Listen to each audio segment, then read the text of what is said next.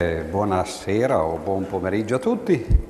Ho visto tante facce note e sinceramente non capisco. Cioè, eh, gente che già è venuta ad altri corsi, eh, siete proprio così, insomma. Eh, credete ancora di poter trovare qualche cosa? Gli altri, vabbè, eh, quelli che non sono mai venuti, eh, si può capire, ma gli altri, insomma, Così, così, sono gli amici forse, o forse sono cattivi, dice andiamo a vedere, andiamo a vedere cosa succede. Dunque, eh, eh, ho sentito adesso il programma che non, che non conoscevo, quindi eh, mi adatterò a, a, quello che è stato eh, ordinato. In realtà eh, quello che volevo fare, eh, dunque io sono già stato due volte, credo, no? prima di, di, questa qua, che sarebbe la terza. La prima volta era molti anni fa, ovviamente, quando era? Ah, grazie. Questi, lui è uno di quelli no? che naturalmente continua imperterrito a venire. No? Eh, nel 2001 abbiamo fatto queste cose sul eh, Vite da Logico, una storia del, della logica, e eh, dopodiché io quelle cose le ho scritte, tra l'altro sono diventate un libro che si chiama Le menzogne d'Ulisse, in cui naturalmente ho pagato tributo no? alle, alle, vacanze dello spirito. La seconda volta eh, è stata una cosa sui numeri, eh, vi ricordate uno, nessuno infiniti, in cui abbiamo fatto vari capitoli 0, 1, 2, 3, 4 eh, puntini, eccetera, eccetera. Ora, quello l'ho sempre voluto scrivere, ancora non l'ho scritto, eh, e allora ho pensato questa volta che si poteva fare ancora una terza variazione cioè eh, non un corso che poi è diventato un libro, non un corso che non è diventato un libro, ma un libro che eh, già c'è, così almeno, eh, che non che già c'è, ma che già c'è, no? anche se poi probabilmente giace perché eh, eh, quella è la loro, eh, la loro sorte. No? questo libro parla di quello che eh, tratteremo in questi quattro giorni, in queste sei lezioni. Ora il libro è diviso in tre parti, quindi poiché 6 è multiplo di 3, anche quelli che non sono matematici, no? fin qui eh, naturalmente ci arrivano, tipo i filosofi, no? i letterati no? e così via, che continuano a vedere anche loro imperterriti, eh, lì però nel, nella speranza, sempre delusa, di eh, riuscire a passare i confini e di andare nell'altro campo. Questo libro purtroppo ha un titolo che non è quello che gli avevo dato io perché gli editori a volte non capiscono le cose, no? a volte hanno chissà quali remore, no? eccetera. Io avevo fatto un corso a Bologna, fra l'altro, eh, di tre giorni da, all'istituto di ECO eh, su queste cose, no? quindi eh, in realtà eh, quel corso l'avevo intitolato come volevo io, ed era l'invidia della penna, l'invidia del pennello e l'invidia della bacchetta. Ora poi l'editore dice ma non si può dire queste cose, io non capisco perché, no, eh, però lui dice ci sono dei collegamenti con chissà che, no, va a capire. No? E allora eh, le, le, tre invidie sono finite nel sottotitolo, no, per queste remore appunto a me incomprensibili, e il libro si chiama Penna, pennello e bacchetta, eh, che ovviamente sono metafore eh, lapsus no? eh, della letteratura, della pittura e eh, della musica. Ora naturalmente eh, a, a, Bologna in realtà sono state soltanto tre conferenze, quindi due ore ogni volta, diciamo così. Il libro è un po' più lungo perché ci ho messo dentro tutto quello che non sapevo, no? che è molto naturalmente, no? mentre a Bologna avevo detto solo quello che sapevo, che era eh, un po' meno. Non credo che Ecco, eh, non credo che riusciremo a fare tutto quello che c'è nel libro, d'altra parte sarebbe inutile anche perché eh, i libri sono fatti apposta per essere letti, no? quindi ciascuno se lo può leggere, però eh, prenderemo degli spunti per eh, discutere di, di, di, quegli argomenti lì. Eh, quest'oggi parleremo eh, di questa prima parte di, del libro, io lo sfoglierò e quello che mi ricordo ve lo, ve lo enuncio. No? Eh, e domani mattina invece, invece di continuare a leggere eh, o, o, a commentare queste, queste parti eh, del libro, eh, volevo fare, non so se appunto la cosa vi, vi interessa, volevo fare una le- lezione, diciamo così, su tre autori che in qualche modo hanno a che fare con eh, la matematica, che sono eh, nell'ordine Lewis Carroll, poi Borges ovviamente e Calvino. Io ho scritto dei, dei, tre lunghi saggi che dovevano poi diventare parte di, di, un libro in nove parti per l'appunto in cui c'erano tre letterati, tre musicisti e tre eh, pittori, però sono rimasti solo i tre letterati, quindi se qualcuno poi lo vuole glielo posso fotocopiare, no? Così. E quindi si potrebbe dire che oggi potremmo incominciare con una specie di eh, teoria eh, sulle relazioni, una lezione teorica, diciamo così, sulle relazioni fra matematica e letteratura. E domani invece si potrebbe passare alla pratica, cioè far vedere o sentire perlomeno dei brani eh, e, e, poi descrivere più o meno quello che hanno fatto, tre personaggi particolari che in qualche modo sono legati per l'appunto eh, alla matematica. Legami fra eh, matematica e eh, letteratura. Dico subito perché poi eh, non ci sia qualcuno che eh, se ne lamenta, no?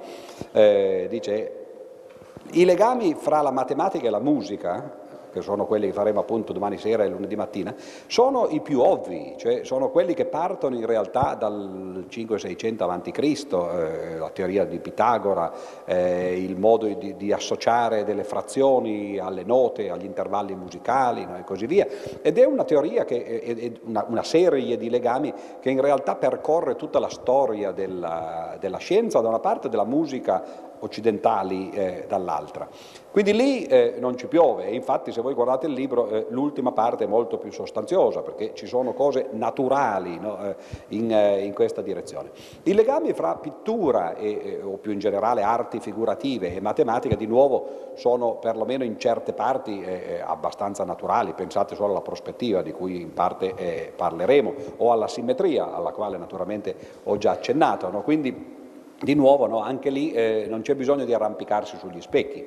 Mentre invece eh, sulla letteratura, eh, beh, naturalmente lì le cose sono un po' più lontane, no, perché eh, la matematica e la letteratura non hanno quasi niente a che fare. Allora, eh, ciascuno di, questi, eh, di, queste parti incomincia con una citazione di un numero o di numeri. No?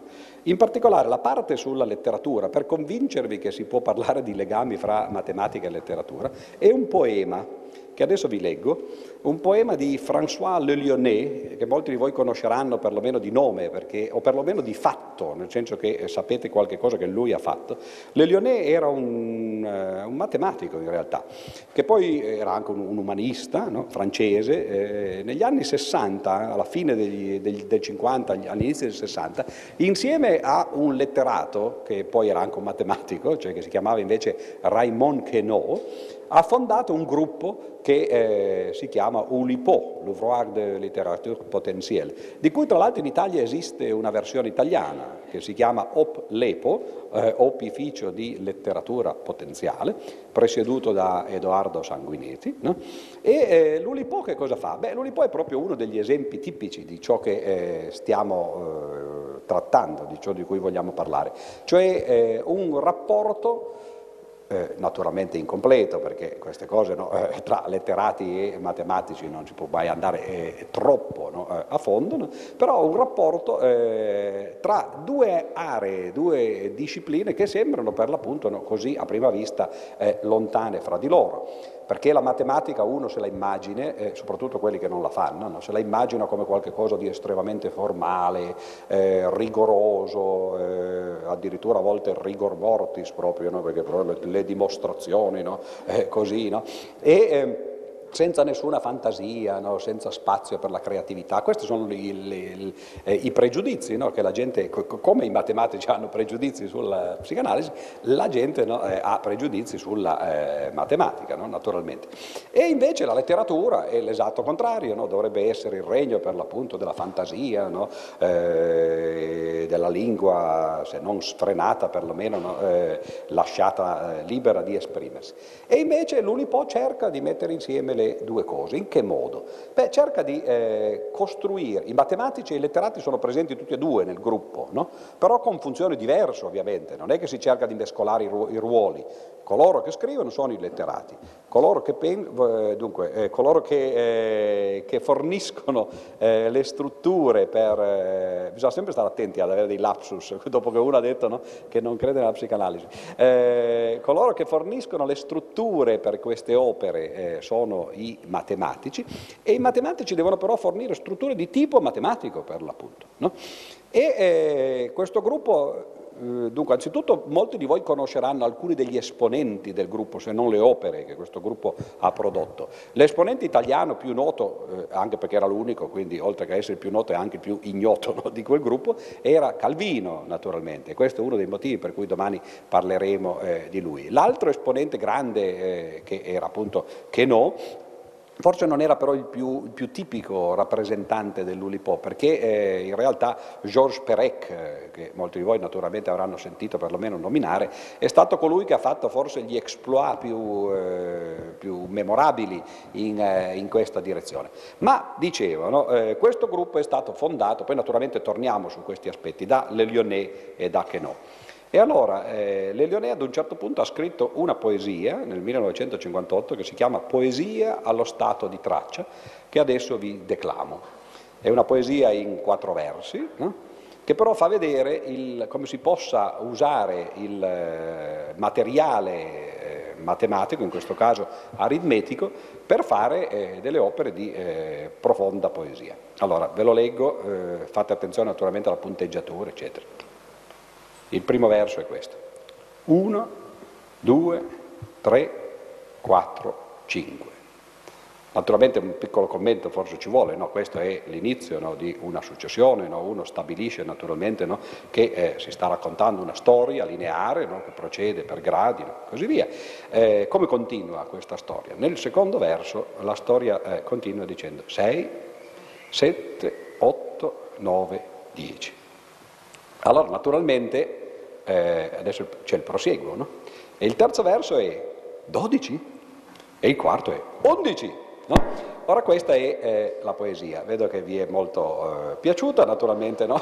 E eh, è un tipico esempio di quello che eh, vi sentirete dire per sei lezioni, adesso avete capito dove siete, dove siete arrivati, no? perché i legami fra matematica e poesia sono questi qua. No?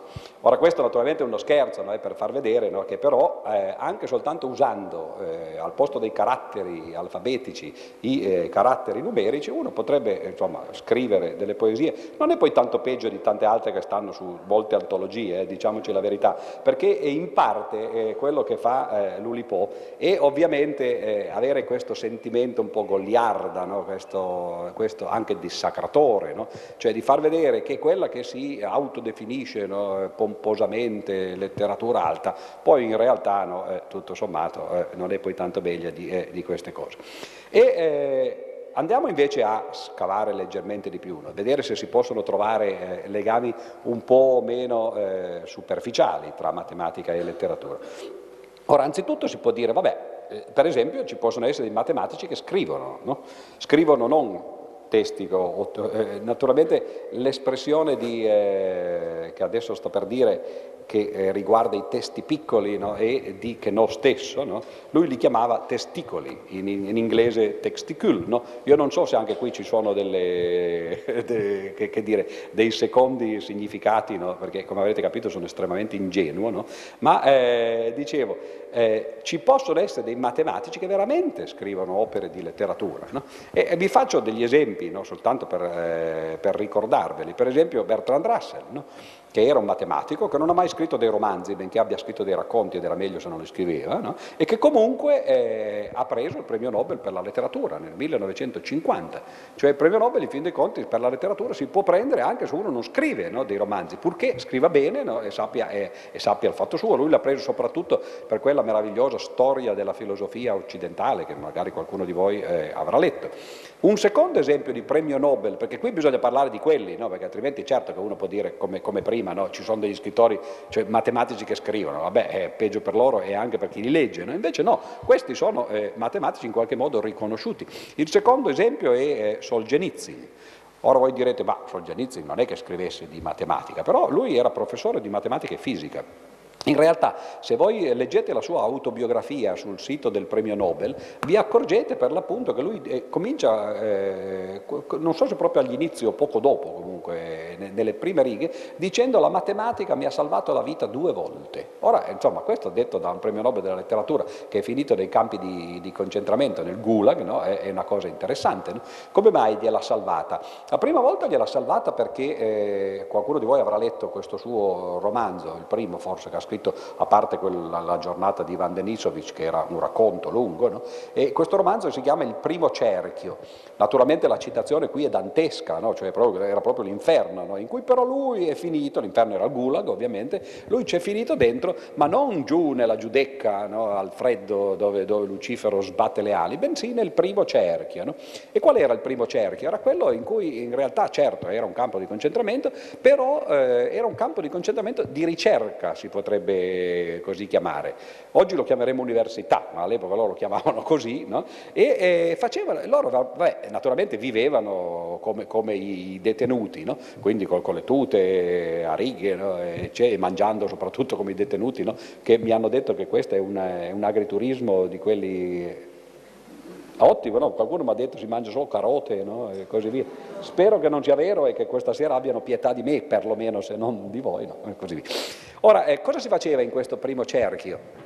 A parte che la cosa interessante anche da un punto di vista sociologico, se volete, no? storico, perché lui eh, racconta queste cose per dimostrare la perversità dello stalinismo. Ovviamente lui era, aveva sofferto, no? è stato otto anni tra l'altro no? in, eh, in, quel gulag lì, eh, e la perversità dello stalinismo lui eh, la identifica col fatto che Stalin voleva che loro facessero ricerche di quelle che oggi noi chiameremo semplicemente intelligenza artificiale. Cioè dice, vedete come perverso Stalin, vorrebbe che ci ci fosse un sistema per cui quando la gente passa attraverso una porta venisse fotografata, una cosa terribile, no? naturalmente, bastava che venisse nelle banche oggi da noi no? che andasse nelle autostrade no? ogni volta che passa al casello, eccetera, e leggerlo oggi, questo libro, il primo cerchio, è molto divertente perché uno dice, ah ma se questo è la perversità dello stalinismo, naturalmente poi loro non ci sono mai riusciti a farlo, facevano anche quello che si chiamava riconoscimento vocale, cioè tentativano di riconoscere soltanto dal, diciamo così, dall'immagine l'immagine spettrografica della voce chi era la persona, di modo che poi si potesse risalire, eccetera. Tutte cose che oggi la CIA fa meravigliosamente, forse già anche allora, no? e così via, e però nessuno ha mai scritto un primo cerchio dall'altra parte, no? ma non facciamo politica naturalmente che poi eh, finiamo male. E Solzhenitsyn, eh, questa è la prima volta, lui dice, che la matematica mi ha salvato la vita, perché poiché era laureato in matematica e fisica, ha potuto finire in questo campo di ricerca, no? invece che andare a finire a costruire, per esempio, la Transiberiana, no? come facevano i, eh, i, giovani del Komsomol no? e così via. E la seconda volta è stato quando poi fu liberato da questo gulag, perché fu mandato al confino in Siberia, non al confine, eh, perché la, vabbè, la Siberia è anche confine, ma dall'altra parte, no, Vladivostok, no?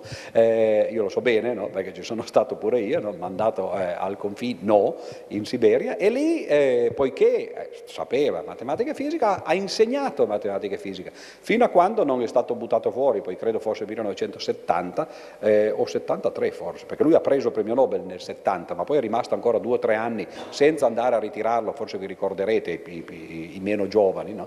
perché temeva che appunto se fosse andato non, non, gli avrebbero più dato permesso di ritornare e poi ad un certo punto l'ha fatto andare uguale no? senza dargli più permesso di ritornare. Quindi questo è un altro matematico, eh, anche se non proprio un ricercatore come Bertrand Russell, no?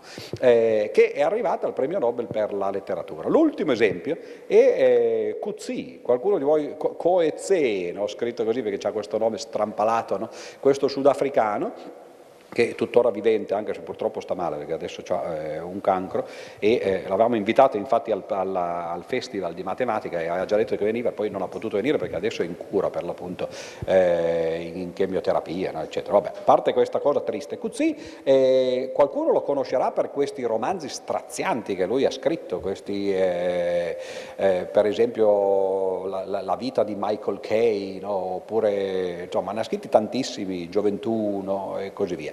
E così in uno di questi romanzi, soprattutto in, in uno di quelli autobiografici in cui eh, racconta la sua adolescenza, e beh, eh, svela che effettivamente lui ha studiato matematica, si è laureato in matematica e eh, ha lavorato come programmatore informatico per cinque anni, poi lui mi ha detto che quella era in realtà, eh, dice, sono stati cinque anni buttati, no? avrei potuto cominciare subito no? a fare il letterato no? e sarebbe stato meglio, però rimane il fatto che, eh, che quello ha fatto.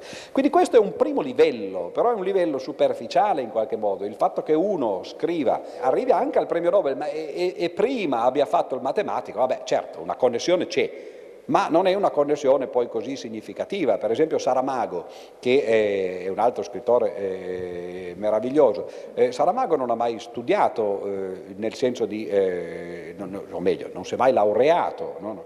Quindi non, è, non, ha mai studiato letteratura no? in questo senso, e prima ha fatto le, le superiori facendo il, l'istituto tecnico, quello che noi chiameremo l'istituto tecnico, e poi è andato a lavorare veramente come meccanico. No?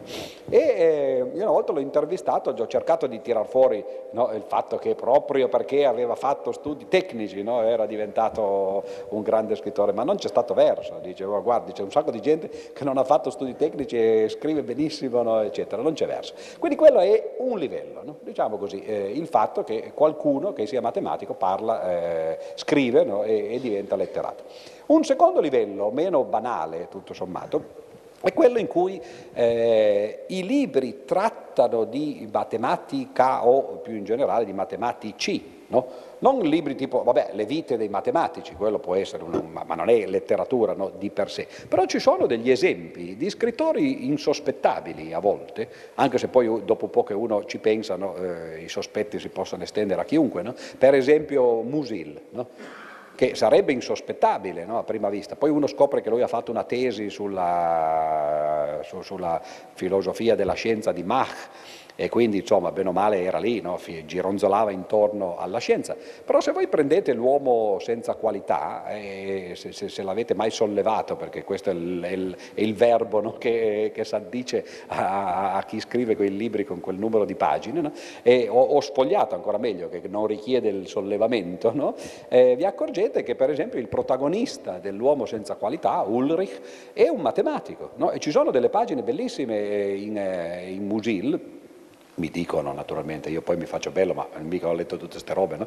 eh, che parlano per l'appunto no, della scienza in generale e della matematica in particolare.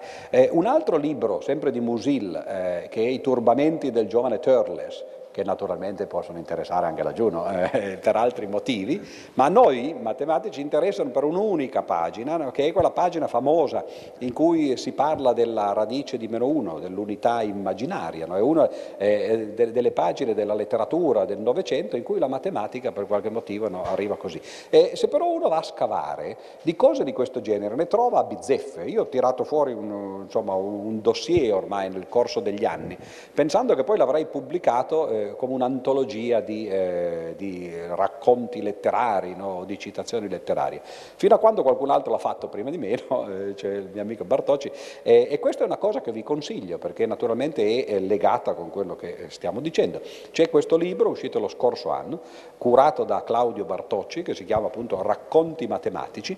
Lui ha fatto una scelta eh, molto bella, molto interessante tra l'altro, eh, cioè anzitutto solo racconti, cioè non pagine come quelle che sto citando, perché se uno stralcia, vabbè, allora poi può trovare molta più roba, no? ma lui voleva cercare delle cose che fossero autonome, cioè eh, racconti brevi o lunghi, ma che comunque no, si potessero mettere interamente dentro eh, l'antologia. Questa era la prima cosa. E la seconda restrizione era autore del Novecento soltanto. Quindi eh, anche restringendosi in questa maniera temporale no, è venuto fuori un bellissimo libro che ha alcuni racconti molto belli, uno dei quali ho portato con me, eh, ho visto, eh, e, magari lo leggeremo quando parleremo dell'ipercubo, perché naturalmente è, è, quel famoso racconto di Heinlein che si chiama eh, La casa nuova, no, in cui c'è questo eh, ipercubo. Quindi questo è un secondo no, eh, livello in cui eh, la matematica entra perché insomma, se ne parla in qualche modo dentro il, il racconto, dentro il romanzo, dentro il libro no? e così via. Ma, e qui diventa eh, più interessante, eh, c'è un, un, un modo in cui la matematica entra nella letteratura che è più sottile, Anzitutto un modo talmente sottile che non si vede, cioè uno legge il romanzo, legge il racconto e se non sa non capisce. No? Ora questa è sempre una situazione imbarazzante, no? perché è, cioè, una legge no? e non ha capito nulla. È quello che è successo per esempio eh, con il libro di Perec, eh, che aveva eh, in questo caso una restrizione non eh, matematica, quindi ne posso parlare anche subito, che è la famosa disparition, qualcuno di voi la, la, ne avrà sentito parlare, no? un libro che uscì negli anni 60 eh, che fu acclamato quando uscì dalla critica letteraria francese perché c'era questo linguaggio così innovativo. No? E, eh, tra l'altro la cosa interessante è che la disparizione narrava di una sparizione, era tutto un romanzo no? su qualche cosa che sparisce, eccetera. E Perec si è divertito a lasciare commentare naturalmente a tutti i critici eh, quello che volevano, no? ci sono dei critici qua. No, perché sai, poi alla fine non vorrei inimicarmi no, eh, in maniera inconscia, no, uno dietro l'altro, no, tutte le professioni, di modo che poi l'ultimo giorno eh, mi ricevo il, eh, il dovuto. E eh, dopo che i critici eh, dissero tutto quello che voleva, lui fece una conferenza stampa e chiese, ma dico, voi vi siete accorti di che cosa è scomparso nel romanzo? E nessuno si era accorto del fatto che era scomparsa la lettera E, cioè questo romanzo era stato scritto senza che eh, si usasse mai la lettera E. Ora la cosa eh, non è facile perché in italiano la lettera E è molto usata, no? E in particolare naturalmente poiché fa da congiunzione, poiché fa da copula, no? da verbo essere e così via, eh, insomma non è facile scrivere. Provate anzi, questo potrebbe essere, possiamo dare dei compiti a questi signori, poi, eh, però chi li corregge? Eh, eh, eh, no, io sono incorreggibile, mi dispiace, eh, quindi non, eh, sarebbe interessante, provate a scrivere anche solo una frase, quello che pensate per esempio delle vacanze dello spirito, quello che pensate di, eh, delle mie divagazioni, che ancora non ho cominciato a dire niente di quello che volevano, eccetera, però scrivetelo senza la lettera E, era mica facile, no? Allora Perec naturalmente eh, per arrivarci dovette anzitutto costruirsi un vocabolario senza la E, no? è preso un vocabolario normale, cancellò tutte le parole con la E, naturalmente se ne vanno parecchie, qualcuna delle quali uno vuole usare, per esempio il verbo essere, no? e eh, allora eh, in quel caso lì invece di cancellarle semplicemente uno deve trovare dei sinonimi, dei, delle perifrasi, delle metafore, no? in modo da poter parlare di sta roba senza però andare direttamente ad usare eh, la parola che si sarebbe usata. E eh, alla fine effettivamente incominciò a, ad avere questo linguaggio e scrisse questo libro che è stato tradotto in italiano, si chiama La scomparsa, no? naturalmente scri- tradurre un libro del genere è un'impresa ciclopica ovviamente perché bisogna riscriverlo naturalmente, si tratta di tradurlo dicendo vabbè faccio le stesse cose che lui voleva fare e le faccio in italiano però questa volta, quindi sono due libri diversi, no? eh, benché vadano sotto il nome dello, dello, stesso autore, il secondo è in buona parte del, del traduttore. Però poi gli amici si accorsero, parlando con Perec, che lui era entrato talmente dentro questa, questa lingua senza la E, che ormai se l'era persa. Cioè lui parlava ormai senza più la, usare la E, no? ci aveva messo un paio d'anni no, per scrivere il libro. Allora per riappropriarsene scrisse un libro che si chiamava Le Revenant, eh, forma arcaica, no? scritto tutto Le Revenants, eh, tutto con le E, in cui c'è soltanto la E come vocale, di modo che allora uno eh, equilibra eh, in qualche modo i giochi e, eh, e le cose sono fatte. Ora questo, dicevo, era soltanto per fare l'esempio di una restrizione che non è matematica, che però eh, può anche non apparire. Uno può benissimo leggere il libro senza accorgersene, no? eh, in quel caso lì era, era un po' grave, no? insomma, non accorgersene, ma questa era una cosa che facevano non i lettori, bensì i critici. Però molte opere hanno delle restrizioni matematiche sotto e, eh, e queste restrizioni non appaiono se non a chi o le sa o le ha sentite dire oppure effettivamente no, è sufficientemente allertato da eh, accorgersene. E allora questo primo capitolo eh, del libro parla effettivamente di questo genere di restrizioni. Ora eh, cominciamo così a sfogliare le pagine di queste, di queste. Io naturalmente poi ho, ho, quelli che mi conoscono lo sanno, eh, l'abitudine, non so se buona o cattiva, anche se la Rochefoucauld diceva ogni abitudine è una cattiva abitudine, quindi no, la, la cosa è bella che è sistemata, di fare divagazioni divagazioni, quindi magari poi sfoglieremo le prime tre pagine e le altre le lasceremo poi a, a, eh, a coloro che hanno voglia di leggersele. La prima restrizione che, eh, che, che, viene in mente di natura matematica è ovviamente quella che usano i poeti, no? cioè quando uno scrive delle poesie, eh, vabbè, fa, fa, delle poesie, eh, la restrizione può essere messa in orizzontale o in verticale, no? in orizzontale sarebbe quello di dire ma uso soltanto un certo numero di sillabe, no? per esempio, in decasillabi, per dire, e nell'altro caso invece in maniera orizzontale uno dice usa una certa struttura, dei versi per esempio, delle rime, eccetera, che determina la forma poetica. La cosa più ovvia è il sonetto, tutti noi ne abbiamo scritti quando eravamo ragazzi no? eh, per le nostre, no? eh, naturalmente per fortuna non l'abbiamo pubblicati. No? Il sonetto per esempio eh, è una tipica restrizione di tipo matematico, cioè ci sono eh, tre, tre, dunque no, pardon, 4, 4, poi 3 e 3 versi, no? e se voi fate il conto naturalmente diventano 14, no? e, eh, in genere i sonetti eh, anzitutto hanno delle strutture di, di, rime, le quali non sono poi così fisse, perché eh, nel, nei primi 4 versi per esempio le rime possono essere A, B, B, A oppure A, B, A, B, no? per esempio, quindi ci sono perlomeno due modi diversi, e negli ultimi tre versi possono essere, bah, dipende, per esempio uno potrebbe decidere di fare ABC, ABC, no? oppure potrebbe decidere di fare AB, AB, AB, no? oppure di fare ABC e poi CBA, no? cioè ci sono varie eh, possibilità no? che danno luogo a tante forme che però vengono chiamate tutte naturalmente sonetto. Eh, in genere i sonetti si fanno in endecasillabi. Però uno, cioè, non, non c'è nessuno che, la, che, che, che, ha stabilito una legge, no? che i sonetti devono essere enda, endecasillabici o a endecasillabi. Per esempio c'è un cardinale io ho una, una, certa attrazione per quel mondo lì, no? e eh, c'è un cardinale che si chiamava Mezzofanti che un giorno scrisse un sonetto monosillabico, questo è interessante, no? in cui però le rime sono, sono mantenute, no? questo, eh, allora adesso ve lo declamo, Naturalmente il cardinale non poteva che parlare di cose elevate, no? quindi parla della fede, sta parlando a Dio naturalmente no? e si rivolge a lui dicendo, dandogli del tu perché loro fanno così. No?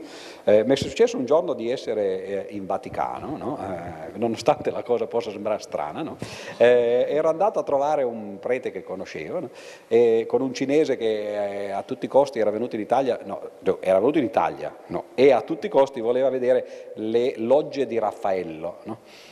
Io l'ho portata alle stanze di Raffaello, ma quello aveva le logge in mente, sapeva che cosa voleva perché era un patito di, eh, di Raffaello. Allora ho chiamato questo prete gli ho detto non è che si potrebbe visitare no, eh, le logge di Raffaello che stanno al terzo piano no, del palazzo apostolico dove c'è la segreteria di Stato dove naturalmente non si può andare in genere. Ma comunque insomma ho chiesto no, questo qua e lui ce l'ha fatta vedere naturalmente. Poi la cosa interessante è che passava con la mano, cioè da, da noi gliel'avrebbero staccata, no? se fosse in un museo dice vedi che bello, come faceva bene, così Raffaello eccetera, Trum, con la mano sul, tanto quella è cosa loro, no?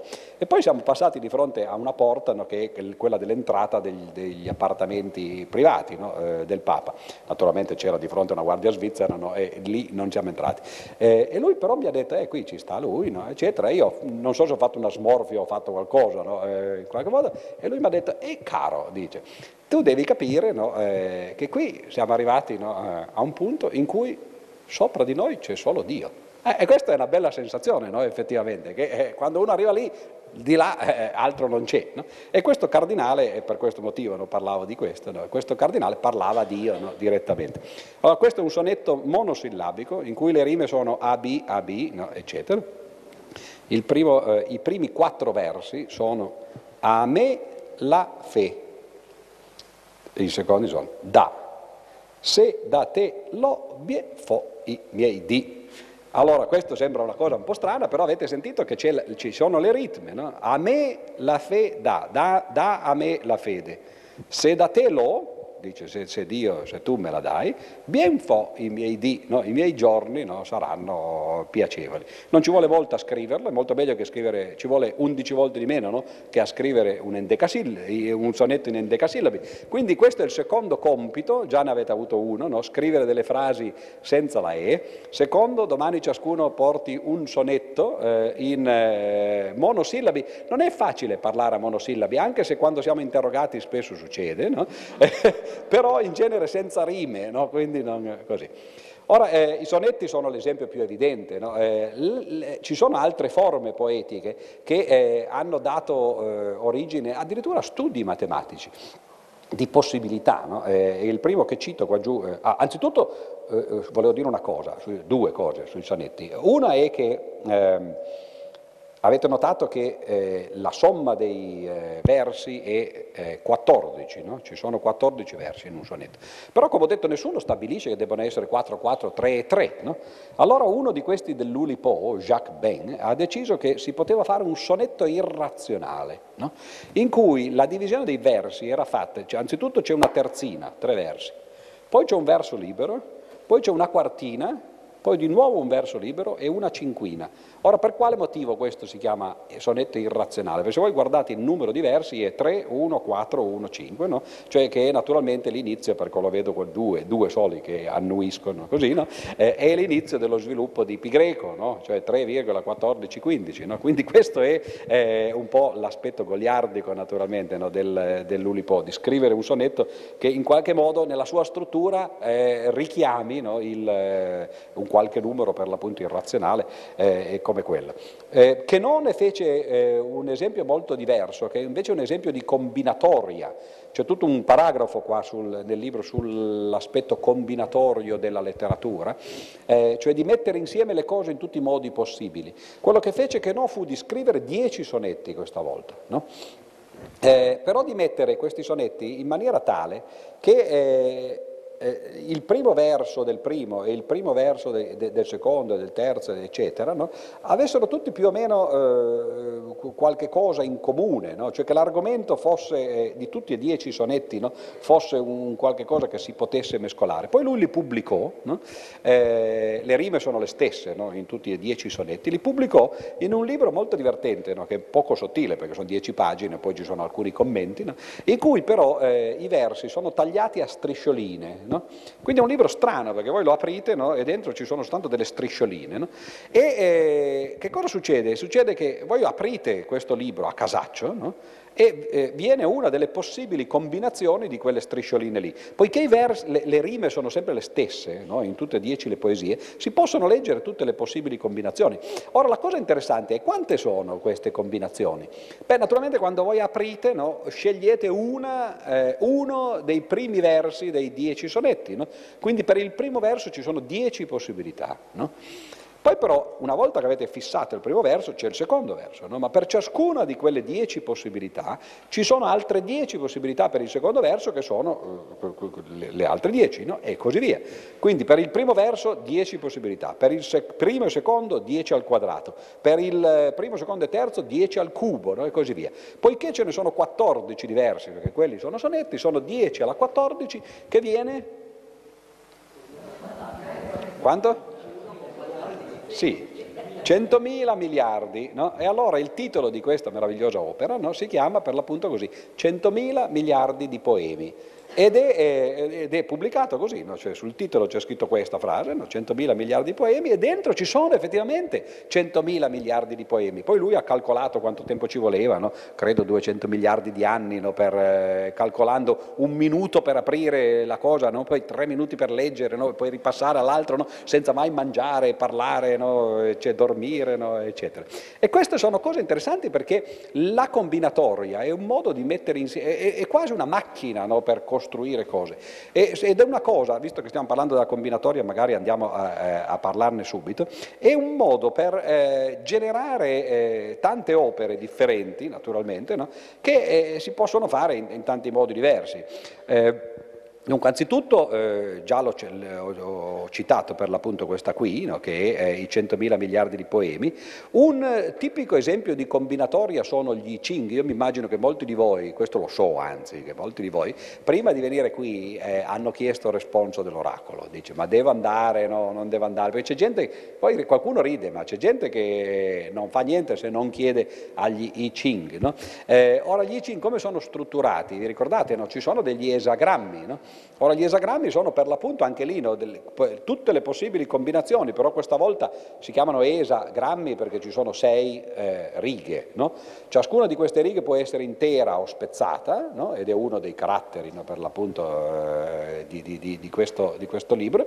E eh, allora le possibilità sono per la prima riga due, intero spezzato, per la seconda riga due, intero spezzato, quindi due al quadrato, per la terza 2 al cubo, no? per la sesta 2 alla sesta, che fa? 64, no? e ah, lei lo sa perché lei è una di quelle che segue le 5 o è una matematica? Due possibilità ci sono, no? o uno si è tradito o, eh, in un senso o nell'altro. Sono 64 no? questi, eh, questi Ching e quello è un tipico esempio per l'appunto di combinatoria usata a fini Ma lì non si può nemmeno dire letterari, no? però comunque certamente filosofici no? in qualche modo. Comunque quello è un libro costruito no? su una struttura eh, combinatoria. Tra l'altro quella è una struttura molto interessante perché eh, se voi per esempio le righe intere le considerate come degli uni e le righe spezzate degli zeri o viceversa, ci sono eh, 64 possibilità, quello è il modo di rappresentare i numeri da, 1, da 0 a 63 in binario, nell'aritmetica binaria. Ora eh, gli Ching sono naturalmente una cosa che risale a, millenni fa, no? sono uno dei classici confuciani e taoisti, no? eh, quindi 500-600 almeno eh, avanti Cristo. Quando eh, i missionari eh, cattolici andarono in, eh, in Cina, padre Ricci no, e tutti gli altri, beh, ad un certo punto scoprirono questo libro e un amico di Leibniz gli scrisse a un certo punto, gli disse guarda che, perché Leibniz gli aveva mandato a questo, a questo, pre, questo prete, aveva scoperto, Leibniz credeva all'aritmetica binaria no? e credeva che l'aritmetica binaria fosse in qualche modo eh, una, una, dimostrazione dell'esistenza di Dio, no? perché c'era soltanto l'uno che è Dio e lo zero che è il niente, che, da cui si comincia e a partire dall'uno e dal niente, mettendo tutto in insieme attraverso queste combinazioni binarie si generano naturalmente tutti i numeri. Gli esagrammi fanno solo i primi 64, ma poi se invece di usarne 6 ne usate 7, no? naturalmente si va a 128 e così via, no? man mano le rappresentazioni diventano lunghe. Allora Leibniz mandò questo suo lavoro a questo missionario dicendo ecco che adesso puoi convertire la Cina, non gli fai capire la bellezza del cristianesimo no? perché questa è la dimostrazione. E il missionario gli rispose guarda che caro, eh, dice qui ce l'hanno da 2000 anni e non sono cristiani naturalmente, no? hanno eh, un'altra eh, religione. Però quello è un esempio di, eh, di di uso per l'appunto di, eh, di, combinatoria.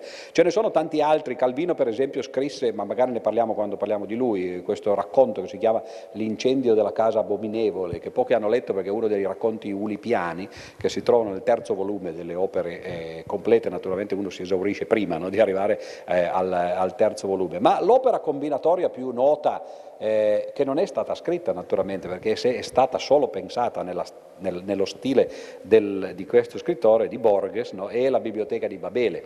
Borges ha, ha veramente scoperto eh, in qualche modo da una parte l'acqua calda, no? cioè l'uovo di Colombo, e dall'altra parte invece una miniera. Cioè l'idea di dire, eh, abbiamo parlato prima di, di Perec, no? Ora dico, ma uno deve veramente eh, perdere due o tre, quattro anni della sua vita a dimenticarsi la lettera E, imparare un nuovo vocabolario, scrivere un libro che si chiama La scomparsa, che intanto poi gli altri lo leggono e non si accorgono nemmeno che cosa è scomparso, no? eccetera. No? Poi dovranno scrivere un altro per recuperare la lettera E, eccetera. Borges dice, ma non è più semplice questi libri qui soltanto recensirli, senza leggerli, no? Cioè uno fa una recensione di una pagina o due, no? scrive un raccontino, si inventa questo libro e basta. E Borges ha fatto così spessissimo, no? è molto più sensato, perché poi intanto chi, chi, li legge quei libri lì? Solo gli appassionati, eccetera, no? quindi è veramente tempo perso. E uno di questi racconti meravigliosi di Borges che tutti conoscono, e la cosa strana è che tutti lo conoscono di Borges e non è suo, perché è soltanto la trascrizione in questo caso di un, rapporto, di un racconto di, eh, come si chiamava? Lassewitz, credo, o qualcosa del genere, che c'è nel, in quell'antologia che ho detto prima di, eh, di, di Bartocci, racconti eh, matematici, e eh, questa biblioteca di Babele, per l'appunto, che è la biblioteca infinita, no? in qualche modo.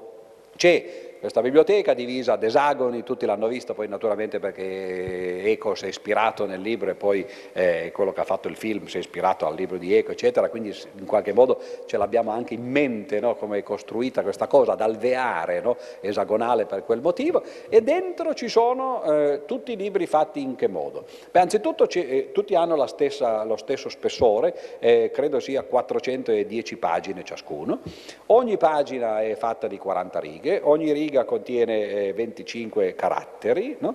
e quali sono i caratteri che possiamo mettere dentro? Beh, bisogna prendere da qualche alfabeto. No? Ora, supponiamo di scrivere nell'alfabeto nostro, no? quindi le, le, opere in italiano, in francese, in tedesco, eccetera, eccetera.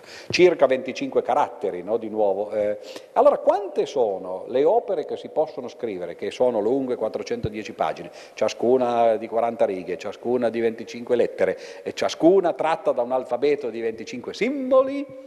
E la cosa è incredibile perché uno fa il conto, io l'ho fatto, vengono eh, circa 25, eh, anzi non circa, ma vengono esattamente 25 alla 656.000 che ho visto che lei è pratica di questi numeri grandi, già prima con 10 alla 14, no?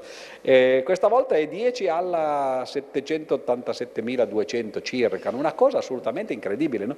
Ma prima parlavamo di, eh, di, poemi e avevo accennato al fatto che ci sono anche altre strutture oltre i sonetti, in particolare c'è questa struttura che si chiama la sestina. Ora, mentre tutti abbiamo scritto sonetti, pochi hanno scritto sestine, no? credo. Chi di voi ha scritto una sestina? Tu solo. Tu ne hai scritte quante? Sei, naturalmente. In genere... Ah, c'è qualcosa, voi credevate che... Io credevo di fare una domanda retorica. Ce l'hai dietro? No. Davanti? eh, ah, vabbè, ce la riscrivi stasera che poi domani ce la dici. La sestina come è fatta? Quella è una, è, una, è una, struttura molto interessante, anzitutto diversa da quella della, del sonetto, altrimenti sarebbe un sonetto, ma non in quel senso, no? perché nel sonetto eh, quello che conta sono le rime, no? il modo in cui so, eh, l, eh, e le rime si fanno ovviamente nella poesia sulle ultime sillabe dei versi, sillabe. Mentre invece nel sonetto eh, la restrizione è sulle ultime parole dei versi, non le sillabe. E le parole permutano eh, in un modo che adesso vi dico. Ora, anzitutto perché si chiamano sestine, devono avere qualche cosa a che fare con il numero 6, no? e sono effettivamente gruppi di eh, gruppi, tanto per cominciare, no? Di sei versi ciascuno, quindi sono 36, e poi c'è un, un, una coda, diciamo così, no? di, mezza, di mezzo, mezza, strofa, sono tre versi, ma quello non ci interessa per ora. No? Ora, come è fatta questa eh, sestina? Beh, innanzitutto l'ha inventata un poeta provenzale che molti di voi conoscono senza sapere che, che è quello che ha fatto per l'appunto eh, nel, eh, nella storia della letteratura, che si chiama Arnaud Daniel eh, è quello che eh, Dante chiama il miglior fabbro nella Divina Commedia, Quelle, quei versi, gli unici versi della Divina Commedia che non sono scritti in italiano, a parte Papè Satan, Papè Satan Aleppe, che non si sa in che cosa sia scritto, no? ma quegli altri, no? quelli che dicono Ara vos sprec per quella valor che vos guida al son eh, delle scalina, sovegna vos a temp de madolor, no? eh, quello era lui, no? Arno Daniele. Ora questa struttura, la sestina, come combinata? Dunque è una cosa interessante perché eh, anzitutto vabbè, uno scrive come gli pare eh, il, la prima strofa di sei versi, no? poi una volta che ha scritto la prima strofa ha determinato le ultime sei parole no, dei, dei, di, di, questi sei versi. No? Allora nella seconda strofa quelle parole lì devono eh, essere di nuovo le stesse sei alla fine, ma in un ordine diverso. Qual è l'ordine? L'ordine è che eh, l'ultima parola del primo verso diventa l'ultima parola del secondo questa volta, quindi uno va in due, no? poi due va in quattro, tre va in sei, poi 4 va in 5 e si ritorna all'indietro, no? non so se si è capito, no? i primi tre vanno 2, 4, 6 e poi si ritorna indietro no? 5, 3, 1. Questo è quello che i matematici chiamano una permutazione, cioè ci sono sei elementi che vengono in qualche modo come delle carte che vengono rimescolati. Naturalmente il passaggio dalla seconda alla terza strofa si fa nello stesso modo, la prima parola eh, dell'ultima parola del primo verso che notate era eh, esattamente uguale al, all'ultima parola del, del, sesto, lì, ma ormai non ci interessa più, diventa la seconda, eh, diventa l'ultima parola del secondo verso nella terza strofa e così via. Ora, che cosa c'ha di interessante questa storia? E beh, che se voi provate a farlo, no? fate, partite dai, dalle prime sei parole, poi lo fate una volta, lo fate due, lo fate tre, lo fate quattro, lo fate cinque, lo fate sei, e avete esaurito la vostra sestina, ma se voi lo fate un'altra volta, ritornate all'ordine di prima. Ora questo è interessantissimo, è quello che i matematici chiamano una permutazione di ordine 6, cioè che dopo sei volte, dopo sei iterazioni, eh, si riproduce, ritorna l'identità. No? E questo è, interessante che un poeta... Eh, del Medioevo, no, del 200, si fosse accorto di eh, una cosa matematica di questo genere, cioè il fatto che ci fosse un modo di ordinare queste, queste parole, queste permutazioni, no, in modo tale che ci fossero esattamente soltanto sei, sei, permutazioni da fare, dopodiché si ritornava prima. È una cosa bella, no? perché altrimenti se fosse stata una permutazione qualunque sarebbe stato qualcosa di, di poco significativo. Allora c'è stato qualcuno che si è divertito però a, a, a vedere, dice ma oh, attenzione, quante sono queste, le possibili permutazioni di, eh, di questo genere? Beh, eh, non ce ne sono molte, soprattutto quelle che hanno la, le restrizioni che, eh, che, che, altre restrizioni che ho detto prima. Se voi, se voi guardate no, la prima, la seconda e la terza, no, la, la, prima diventa due, no? uno è dispari diventa due, che diventa pari? 2 è... scusate, dunque, 1 è dispari Cosa sto dicendo? Non importa. Volevo dire che in realtà questi sei, questi sei numeri, no, queste sei parole, sono divise in due gruppi, no? ciascuno dei quali si scambia eh, con, eh, con, quelle dell'altro gruppo. Non sono permutazioni con certe restrizioni, no? ce ne sono pochissime, soltanto 12. Delle 120 permutazioni di 6 elementi, Arnaud Daniele è andato a beccarne una di un gruppo molto speciale, di cui ci sono però 12 tipi ancora. Allora può dice, ma vabbè, allora perché usare quello lì? Così come si fanno, sestini, così, così come si fanno sonetti no? con tutte quelle altre eh, tipi di rime no? che ho detto prima, no? A, B, A, B oppure A, B, B, A no? e così via, facciamo sonetti di eh, questo genere. E si è andati a cercare anche, questo è interessante, ed è stato Chenot che ha eh, inventato questa roba, uno dice perché devo farlo col 6 però? Perché non posso farlo con un altro numero di, di strofe? Per esempio perché invece di farmi una sestina mi posso fare un quartino, per esempio, sempre per rimanere eh, in tema gastronomico, eh, che la mia pancia si allunga sempre di più. Beh, la cosa interessante è che con i quartini queste cose non si possono fare. Non c'è nessuna permutazione di quattro elementi che abbia ordine 4, no? cioè non c'è modo di, di girare no, gli elementi, i quattro elementi in maniera tale che dopo quattro volte si ritorna di nuovo eh, al punto di prima, si finisce prima. No? Allora è interessante, non si possono fare quartine, si possono fare... Eh, Sestine, quali altre cose si possono fare? Beh, per esempio, eh, si possono fare eh, le decine no, invece le quattordicine sì. Ed ecco che allora vedete che la matematica vi amplia completamente no? le possibilità poetiche, perché voi d'ora in poi, tu per esempio, no? invece di scrivere una sestina, no? eh, domani lui arriva e ci porta una quattordicina. Come deve essere fatta la quattordicina? 14 gruppi, diversi, no? ciascuno di 14, eh, 14 strofe, ciascuna di 14 versi in cui le parole vengono permutate da una strofa all'altra in maniera tale che dopo 14 iterazioni no, le cose eh, ritornano eh, come prima. Vedete che eh, le cose naturalmente si, eh, si ampliano. Ora, eh, queste permutazioni che noi facciamo con i numeri no, spesso si possono fare anche con le parole. No? Se uno fa eh, queste permutazioni con le parole o con le lettere, pardon, che compongono le parole, che cosa succede? Beh, succede che trova delle parole parole che sono fatte con le stesse lettere, no? però sono diverse no, da quelle di partenza, sono quelle che in letteratura, in linguistica si chiamano gli anagrammi. No? Ed ecco che allora questi di nuovo si possono usare, gli anagrammi sono cose molto divertenti. Il primo che si ricorda, eh, che si registra, è eh, dovuto al terzo secolo prima del, del avanti Cristo, sotto Tolomeo, eh, di un poeta eh, che scrisse questo verso che si chiamava eh, che diceva Ptolemaios apomelitos, cioè questo proprio è andare a leccare no, il, eh, il, padrone di casa, no? cioè Tolomeo dolcissimo, no? cioè Ptolemaios e Apomelitos alle stesse lettere, semplicemente eh, circolate eh, fra di loro in, in, una permutazione. C'è un famoso esempio che è, un, è, un, è naturalmente un dialogo apocrifo eh, tra Gesù e Pilato, è apocrifo prima di tutto perché è fatto in, in latino, e ovviamente i due, non, uno sì ma l'altro no, non parlavano latino, e eh, Pilato chiede a Gesù, quid est veritas, che cos'è la verità? E Gesù risponde, est vir qui adest, è l'uomo che hai di fronte. Ora, questo è molto interessante, no? i Vangeli non sono così inventivi, no? eh, il monaco medievale forse eh, lo era di più. A me che sono matematico, naturalmente, piacciono di più altre cose. No? Eh, per esempio, eh, se voi fate 11 più 2, no?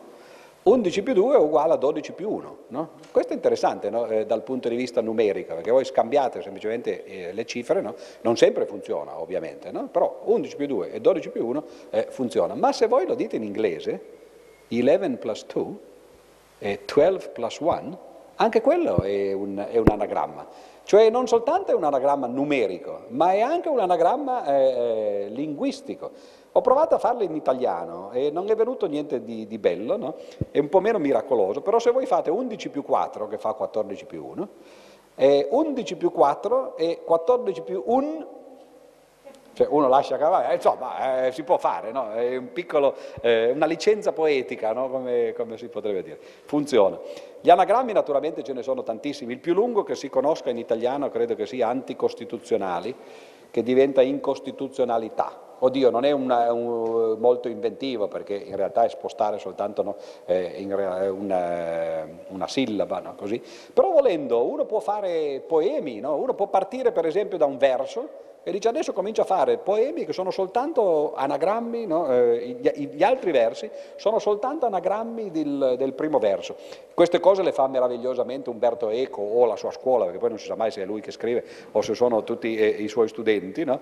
e, eh, però uno di questi nel secondo diario minimo è interessante perché incomincia così, il primo verso è il pendolo di Foucault e il secondo verso è un plot da folli di U.eco. Eh, questo è interessante, no? eh, oggi però sono, sono, diventate troppo facili queste robe perché voi sapete che andate in, eh, in, rete e ci sono programmi che ve lo fanno automaticamente, chiedete un programma di anagrammi, no? mettete dentro il vostro nome no? o, o, la frase che volete e vengono fuori anzitutto un sacco di porcherie, però eh, spesso delle cose, eh, delle cose utili. C'è gente che ha scritto dei romanzi in questo modo, questo è già più divertente, cioè romanzi in cui si possono permutare invece che naturalmente le lettere o, o, o le parole, si possono permutare mutare le pagine addirittura.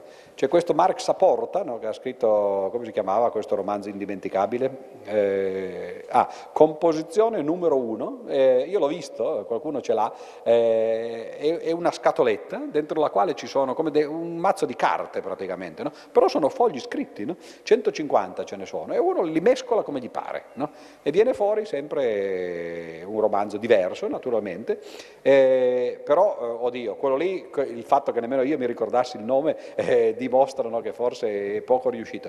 Ma Calvino, ad esempio, eh, ha fatto queste cose sui destini incrociati, no? la taverna, il castello, doveva fare anche il motel, poi però non ha mai finito, sì, no veramente, non, non ha mai finito la trilogia, no? eh, la sola abbozzata. E il, il, la taverna dei destini incrociati, ad esempio, è costruita sulle permutazioni, in questo caso di, una, di un mazzo di tarocchi, se voi avete la vecchia edizione, ma anche nella nuova, per esempio nei meridiani si vede un po' meno, no? sul bordo si vedono delle carte no? e, e, queste carte sono il modo in cui lui ha scritto questo, questo romanzo, ponendo, buttandole giù, domani magari ne parliamo più, eh, più a fondo.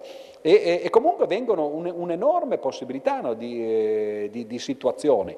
Nel caso di, di, Saporta vengono, dunque, anzitutto uno può scegliere il primo, il primo foglio, quante possibilità ha? Beh, se sono 150 i fogli, ci sono 150 150 possibilità, no? quindi 150 per il primo foglio. Poi per il secondo, beh, il primo uno ha già scelto, non ne rimangono 149 no? per il secondo, quindi 150 per 149. Ogni volta se ne toglie uno, no? Questo è quello che i matematici chiamano il fattoriale, no? 1 per 2 per 3 per eh, fino a 150. No? E questo è un numero enorme. Nel caso di Calvino eh, i, le possibili storie che uno avrebbe potuto scrivere sulla falsariga del castello o della taverna dei destini incrociati sono 78, perché lui ha usato un mazzo di quei tarocchi lì, 78 fattoriale, che è appunto un numero eh, enorme. Più recentemente l'ha fatto Camilleri, pochi se ne sono accorti forse, nel Biraio di Preston. No? Se voi leggete il Biraio di Preston, è arrivata la fine, no? eh, cosa che non tutti fanno, eh, quando si arriva alla fine c'è una nota no? che dice ah però le, i vari capitoli potevate leggerli nell'ordine che preferivate. Ora, questo un, sono sempre pezzi di bravura, cioè di fare delle storie che in qualunque modo uno le combini, no? poi alla fine eh, si, possono, eh, si, possono, ciò nonostante, eh, leggere e raccontare. Però naturalmente prima di, eh, di, non dico di finire, ma di passare magari ad altro, eh, bisogna parlare un pochettino di Perec, perché eh, Perec è stato un po' il campione di queste restrizioni di tipo matematico nella letteratura. Ora, abbiamo già detto, abbiamo già accennato a questo, eh, la disparizione, la scomparsa, no? però lì non c'è nessuna restrizione di tipo matematico, quindi la cosa ci interessa eh, soltanto en passant. Invece il suo libro eh, più importante, forse, quello che Calvino disse nelle lezioni italiane, è, è l'ultimo grande avvenimento del romanzo del Novecento, no?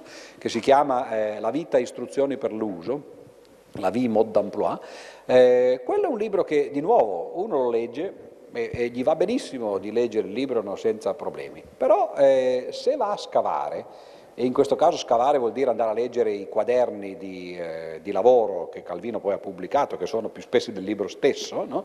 beh lì si accorge che veramente la cosa è incredibile, perché c'è un lavoro dietro stupefacente e c'è anche molta matematica non banale, no? in questo senso. Cioè, eh, anzitutto la storia eh, è meravigliosa, perché la vie mode d'emploi è il sogno di ogni guardone. Io per esempio quando sono andato, qualcuno forse ha già sentito questa storia, ma quando ho cambiato qualche anno fa casa, no, sono andato in un nuovo eh, appartamento e ho passato settimane alla finestra no, per cercare di capire quali erano i movimenti no, delle, dei vicini, eh, non so, a volte si vedeva entrare una signorina pettinata e dopo un paio d'ore usciva spettinata, questo è interessante perché uno dice che cosa ha fatto qua, quindi uno può cominciare a prevedere dove saranno i divorzi, dove, o cose.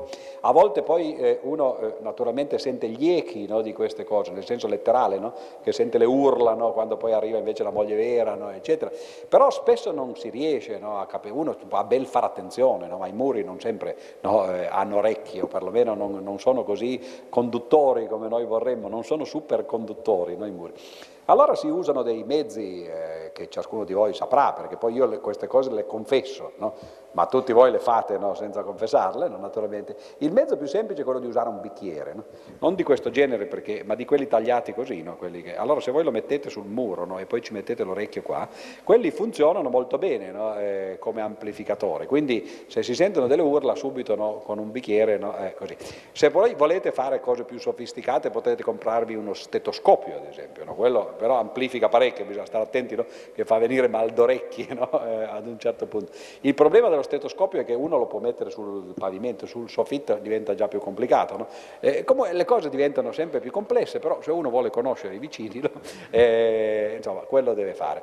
Io ho provato anche a sperimentare con per esempio le pertiche, con delle, eh, anzitutto agli inizi con dei semplici specchi, che eh, fanno vedere quello che, che, quello succede eh, dentro, la signora non ci crede, dentro eh, le finestre altrui.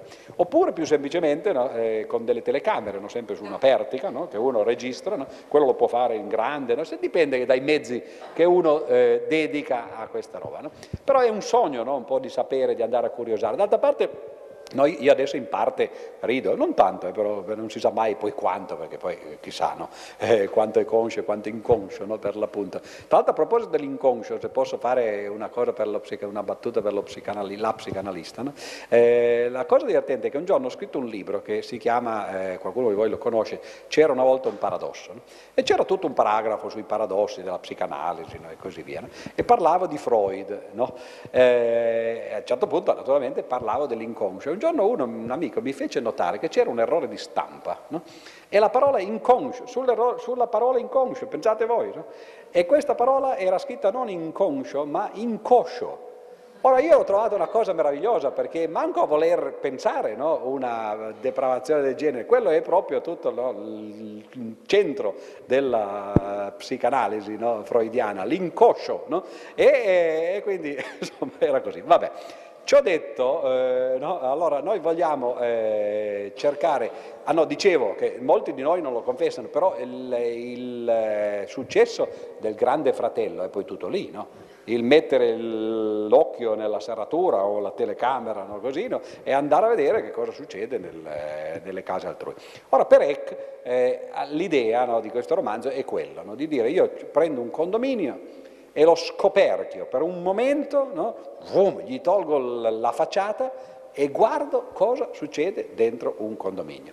Ora lui si prende, naturalmente deve essere un romanzo complesso, no? quindi si prende un condominio che si costruisce lui, dieci piani, no? in ogni piano ci sono dieci stanze, no? quindi già cominciate a vedere che c'è una scacchiera, lì, una scacchiera 10 per 10.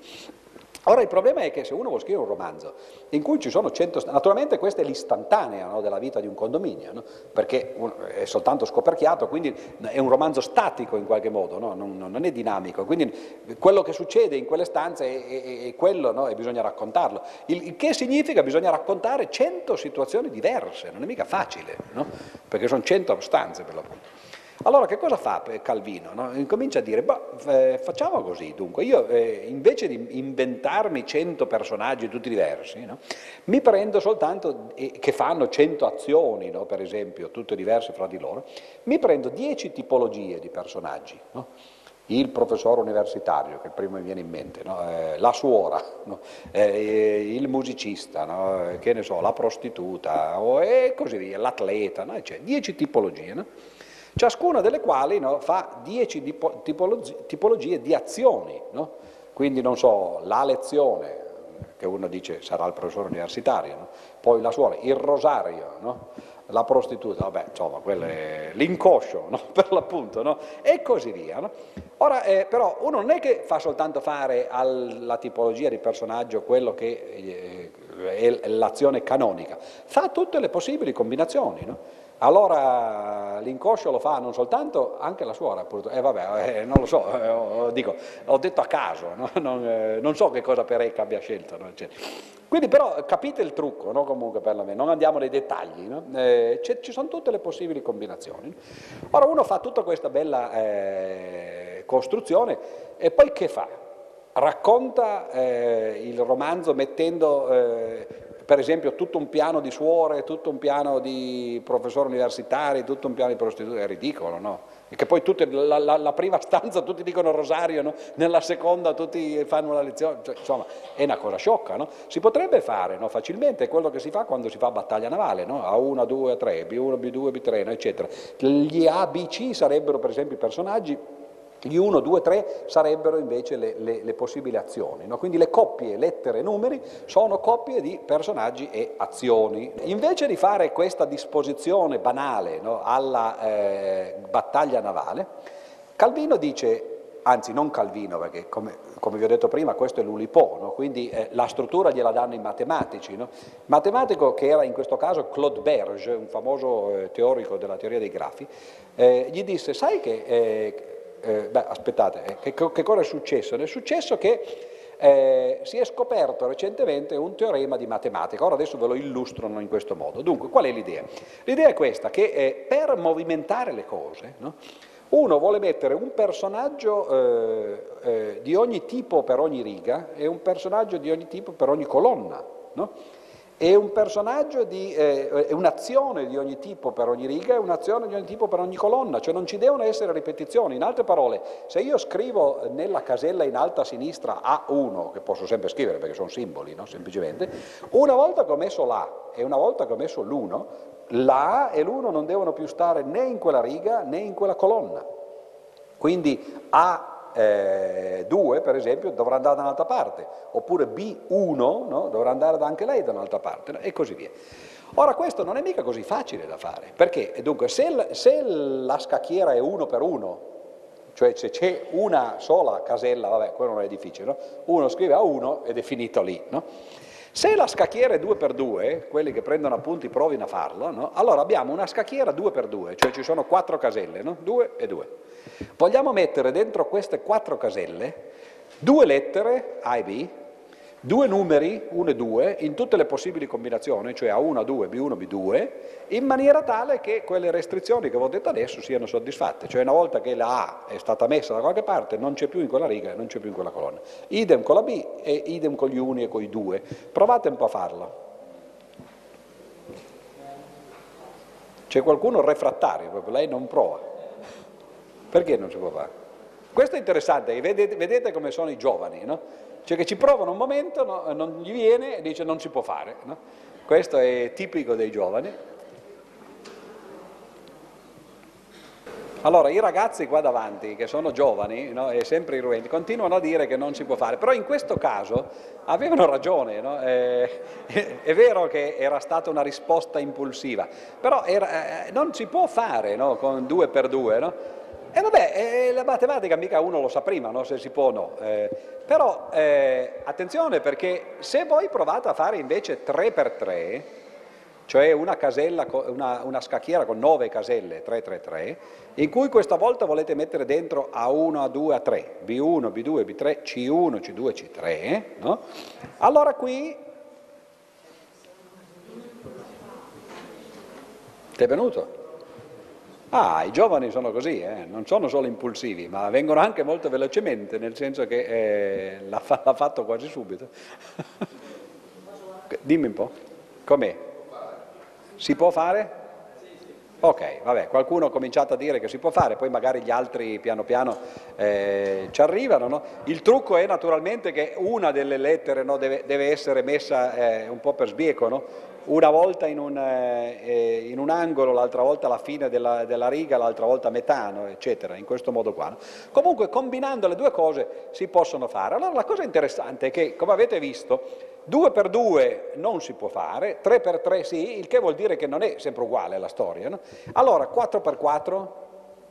Eh, no, eh, vabbè, 5 per 5, 6 per 6, nel 1700 erotti eh, un famoso matematico si chiamava Eulero, di cui tra l'altro abbiamo festeggiato naturalmente tutti insieme, no? ciascuno a casa sua, qualche giorno fa eh, il eh, tricentenario della nascita, no? perché è nato 300 anni fa per l'appunto, comunque in questo mese è eh, l'anniversario, Eulero era un, un, famoso matematico, provò anche lui e poiché eh, era un po' come questi giovani, provò a farlo con 6 per 6, non ci riuscì e disse ah, allora non si può fare, no? perché i matematici spesso sono come i giovani, no? dicono se non ci riesco io vuol dire che non è che io non ci sono riuscito, è che proprio non si poteva fare.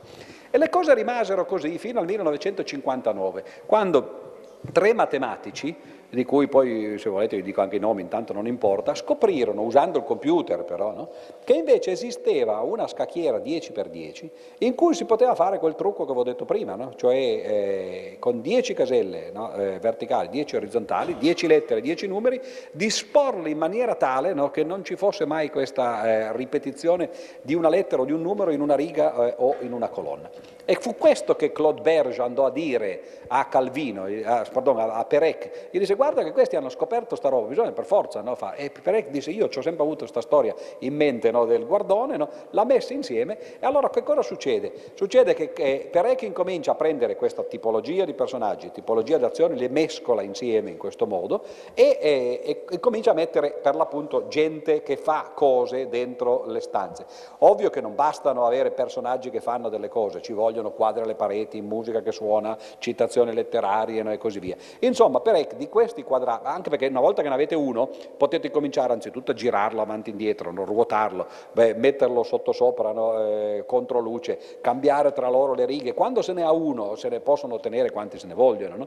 e lui ne usò 42 in cui eh, usati per mescolare le, cose, le, le caratteristiche più complicate no, di questo suo libro e se voi leggete questo libro naturalmente tutte queste cose sono completamente scomparse. Un libro che ha una struttura fortissima sotto no, perché è stato costruito a tavolino no, che però poi alla fine si fa leggere come se fosse per l'appunto il grande avvenimento del romanzo. Ma non basta perché il libro non è statico a differenza del caseggiato, il libro è una successione di capitoli. Cioè le, case, le, le, le, stanze del caseggiato, che voi in teoria vedreste se scoperchiaste la, la, la facciata con un, occhio, un colpo d'occhio solo, quando le leggete nel libro sono messe in un certo ordine.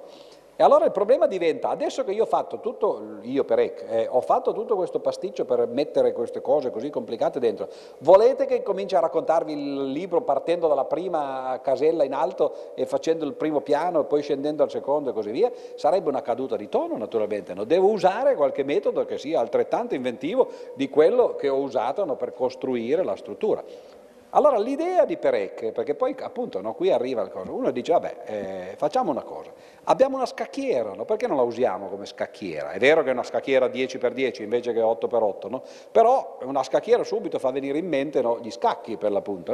Allora perché non ci muoviamo come qualche pezzo degli scacchi? Ora per esempio se ci muovessimo come il re o come la regina, naturalmente potremmo fare spirali e così via, se ci muovessimo come gli alfieri potremmo fare le, le, le radianti, eccetera, eh, le torri potremmo fare no, diritti e cose, però nessuno di questi è una, bella cosa, come abbiamo già detto. No? E allora che cosa fa Perec? Si muove come un cavallo cioè 2, 1, oppure 1, 2, no? il cavallo fa questa L, no? così, quella è una mossa strana. Però attenzione perché bisogna anzitutto, raccon- eh, eh poiché ho detto che il, il romanzo è statico, no?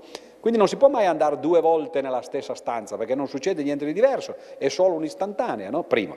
Secondo, vogliamo andare in tutte le stanze perché altrimenti è inutile mettere qualcuno da qualche parte e non sapere che cosa quello fa. E allora bisogna muoversi come il cavallo, però in maniera tale da coprire l'intera scacchiera una volta e una volta sola passando in ogni casella. No?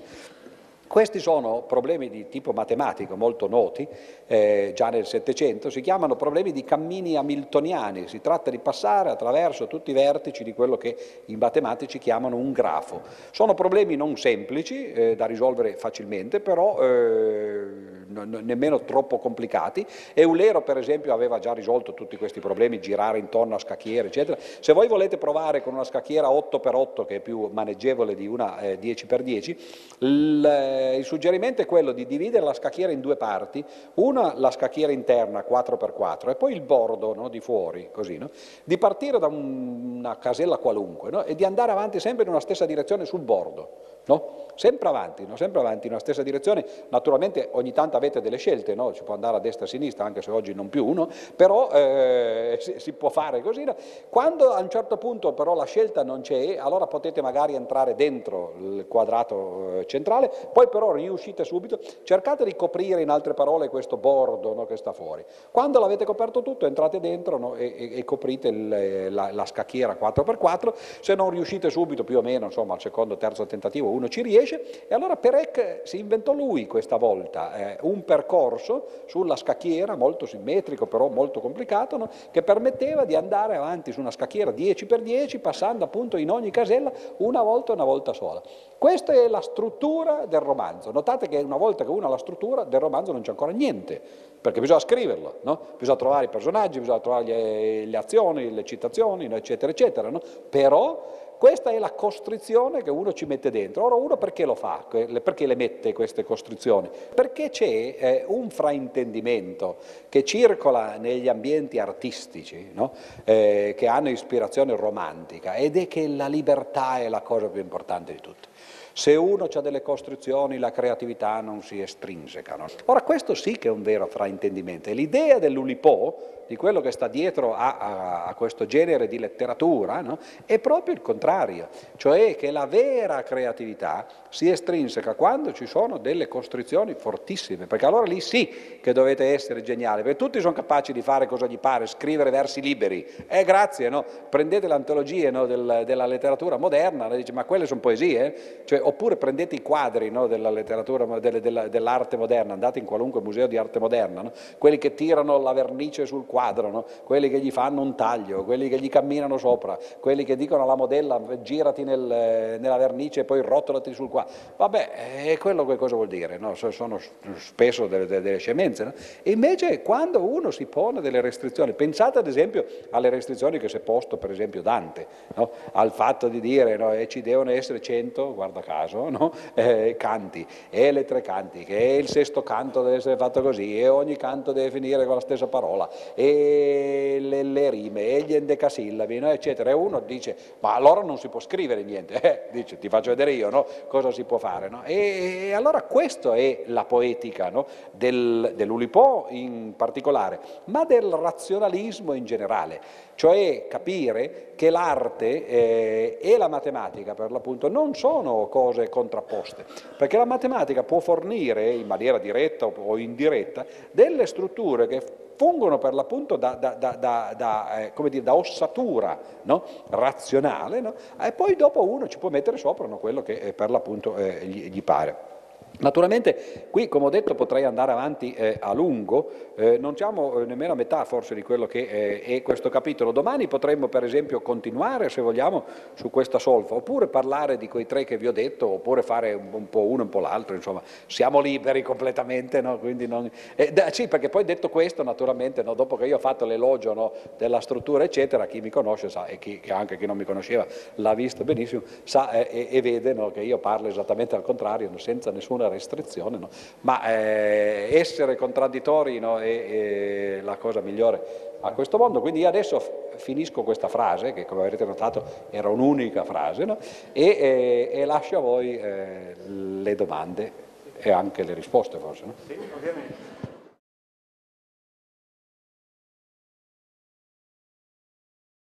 E lei ha parlato molto eh, di situazioni in cui il rapporto diciamo, fra la matematica e eh, la letteratura era estremamente consapevole, tematizzato e anche estremizzato in qualche modo. mia, eh, il mio interesse, diciamo, invece, andava nel senso di chiedermi se e come si ha questo rapporto eh, nelle situazioni, diciamo così, tra virgolette, più eh, comuni, cioè nel, nel romanzo e a maggior ragione nella poesia, ma in che termini può esserci questo rapporto, eh, non appunto dove viene consapevolmente tematizzato, ma nelle opere eh, eh, letterarie, diciamo. Non so se, se riesco a essere. no, no, eh, certo, beh, sa, eh, anzitutto, sì, sì, anzitutto ho premesso no, eh, che mentre le altre due parti, cioè pittura e musica, sono parti in cui questo rapporto è più naturale. No? Qui è un po' un rapporto contro natura, perché effettivamente eh, andare a cercare la struttura in, eh, nella letteratura no, non strutturalista, se vogliamo usare questi termini, è chiaro che è molto difficile. Quindi eh, una parte di rapporto c'è sempre a quel livello banale di cui eh, abbiamo parlato agli inizi, cioè per esempio nella poesia no? il fatto che uno scelga una certa forma poetica, no? tipo il sonetto, oppure un certo, una certa divisione dei versi o delle rime no? e così via. Però quello è molto poco, cioè naturalmente le cose che appunto ha fatto Perec qui è, è, è, l'esatto contrario. Quindi eh, il motivo per cui però domani volevo appunto parlare di questi altri eh, personaggi, cioè in particolare Carroll ehm, Borges e Calvino, è proprio quello, in un certo senso, che quelli non sono autori che eh, rientrano dentro queste classificazioni eh, ulipiane, per esempio. L'Ulipo è un po', per dirla in termini architettonici, come il Bauhaus o il De no? è proprio una scuola no? che decide di fare queste cose, no? le persegue e, e ci perseguitano in, eh, con, con, queste opere. Però la cosa interessante appunto è andare a sviscerare, eh, anzitutto da una parte quello che ho detto all'inizio, cioè quando è che gli autori parlano di matematica, no? e secondo, ancora più difficile, quando è che la usano in qualche modo, no? anche senza esserne consci o consapevoli. Per esempio, eh, c'è un bellissimo racconto del, eh, in questa raccolta di racconti matematici di Bartocci, che è un racconto di Saramago eh, su un cimitero che è questo cimitero che viene costruito piano piano attorno alle mura no, della città, che acquista tutta una sua struttura no, e così via, poi diventa la vera città, no, eccetera. Beh, quello è per esempio un uso inconscio di Saramago, al punto che quando Saramago è tornato a Torino quest'anno, eh, non, non, mi ricordo se per il Salone del Libro, forse per la Fiera del Libro o comunque per uno di questi motivi, eh, eh, a cena io gliel'ho detto, gli ho detto un suo racconto è, è, è finito in una collezione di racconti matematici. E lui subito ha detto, detto voglio la collezione perché gli faceva quasi no, specie, lui certamente è uno che eh, teorizza l'esatto contrario dell'ulipono, quindi non l'uso di, eh, di, queste strutture matematiche, però poi alla fine scappa pure a lui no, qualche cosa che eh, per l'appunto può essere interpretato perlomeno no, in, in, maniera matematica. Però lì allora appunto si tratta di fare una ricerca eh, partendo dalla letteratura invece che partendo dalla matematica. Io in questo libro ho fatto il contrario, cioè sono partito dalle strutture matematiche e sono sono andato a vedere eh, quando è che si potevano ritrovare queste strutture dentro la letteratura, quindi per esempio permutazioni, combinazioni, eh, oppure simmetrie, oppure che ne so, eh, forme di un certo genere, no? eccetera, eccetera. Quello sarebbe invece una cosa da critici letterari. No? Io un po', come dicevo prima, sono andato a cercarle no? e i, questi tre autori che ho citato, Carol, eh, Borges e Calvino, sono quelli che secondo me più eh, esemplificano questo, questo uso non, non, beh, inconscio proprio non si potrebbe dire perché tutti e tre eh, in qualche modo erano legati a queste cose. Carroll era un, un, logico matematico di professione, insegnava proprio logica matematica. Eh, Borges era uno scrittore che però si vantava, e, a parte che come dice Eco, Borges ha letto tutto eh, e non solo, anche le cose che non sono state scritte perché le ha recensite, no? quindi addirittura no? più di quanto mai noi potremo mai fare. E Calvino è uno che è nato come letterato puro, no? Benché lui in qualche modo con la scienza avesse sempre avuto a che fare, perché è nato, eh, lui è nato a La Habana, no? eh, è uno scrittore cubano ufficialmente, ma è nato a La Habana perché suo padre era un botanico no? e quindi lavorava lì. Poi comunque c'è stato poco, è venuto subito in Italia, no? è vissuto a Sanremo naturalmente eh, e così via. Però eh, fino a, agli anni 60, ai primi anni 60, Calvino scriveva opere convenzionali, sulla guerra per esempio e così via, che io confesso non ho poi nemmeno mai lette perché non ho letta una che era la giornata giornata di uno scrutatore, insomma, non, non, non sono particolarmente attratto no, da quelle cose lì.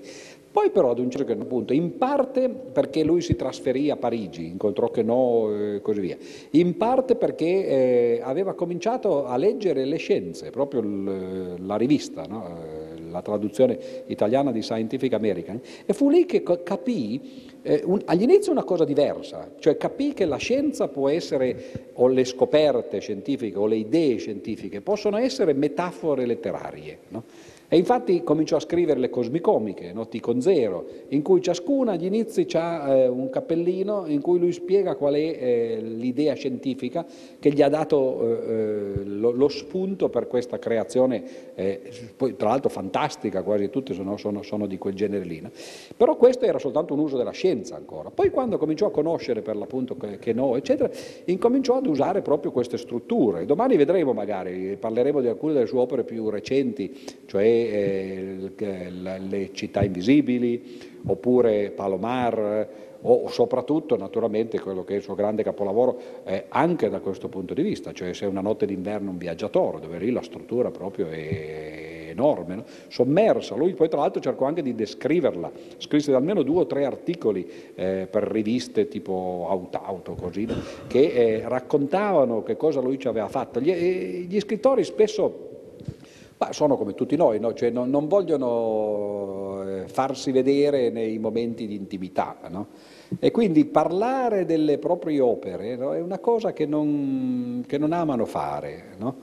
E, eh, a volte lo dicono anche. A volte qualcuno di questi scrittori ulipiani fa queste opere, dice qui c'è una restrizione, ma non dico qual è. E allora è interessante, uno, per esempio, uno che non, non, sapesse quali sono le restrizioni dietro la vita e istruzioni per l'uso, ma come fa a, a capirle? Tra l'altro, adesso che vi ho detto, ad esempio, ah, la prima più ovvia, no? che è quella di come vengono, viene raccontata eh, il, la storia no? andando dentro la scacchiera, se voi provate a farla, no? andate a prendervi il libro e dite, vabbè, adesso io ho la scacchiera davanti, anzitutto guardate la mappa che lui ha messo dentro, non è proprio una scacchiera perfetta, quindi uno già deve un po' tirare le, le, le stanze di Guidolino per, farla, eh, per inquadrarla. Una volta che l'ha fatto però, no? lui parte eh, col primo capitolo, vede dov'è, no? io ho provato a farlo no? e ti trovi ad un certo punto e poi non capisci più cosa succede. Allora parti all'indietro, eh, dall'ultimo capitolo e torni all'indietro e ti accorgi, e questa è la cosa interessante, che lui una, stan- una stanza l'ha saltata, cioè la 66 credo che fosse, L'ha tolta proprio perché dopo aver messo tutta questa struttura no, gli piace anche in qualche modo eh, romperla. È quello che fanno i buddisti quando fanno i mandala, no? che ci mettono mesi o settimane per farle poi alla fine vum, no? un colpo di, eh, di mano e tutta la sabbia se ne, se ne, vola via. Ora questo è interessante perché lo scrittore è sempre pronto a, eh, a, a voler uscire. Eh, l'architetto fa uguale, recentemente ho intervistato per esempio Renzo Piano e lui è uguale, dice le stesse cose, anche lui, anzitutto dice prima di tutto non mi piaceva mettermi in mostra no? e, ved- far vedere cosa c'è dentro, no? cosa c'è dietro diciamo così, al lavoro creativo, ma dall'altra parte eh, c'è proprio quest- questa doppia tensione, da una parte la voglia di avere una struttura perché la struttura ti aiuta, no? Piano faceva ad esempio l'esempio di quando uno scrive, no? che se uno si mette di fronte a un foglio bianco, i giovani naturalmente sono sempre eccezioni, ma se si mette di fronte a un foglio bianco, eh, quella è dura, no? Il, l'angoscia no, di dire mamma mia adesso cosa scrivono, bianco. Se uno però già ha delle righe è già una cosa meglio, no? cioè perlomeno viene così. Se ancora addirittura ha dei quadretti, no? allora poi eh, comincia a giocare con battaglia navale. E quello è, è qualche cosa che ti inquadra, cioè ti dà eh, la, la, sensazione di poter fare. Però poi tu non vuoi avere tutto già scritto, perché altrimenti sarebbe ridicolo, cioè, ne vuoi un po' di struttura ma non troppa. E allora è proprio questa, no, sapere equilibrare le cose, perché per esempio Perec è un grande scrittore, ma non è uno scrittore sublime, no? perlomeno per me. Mentre invece Calvino, che queste regole le prendeva, ma le prendeva con un grano di sale, no? cioè io mi pongo questa restrizione e poi quando non funziona non la uso.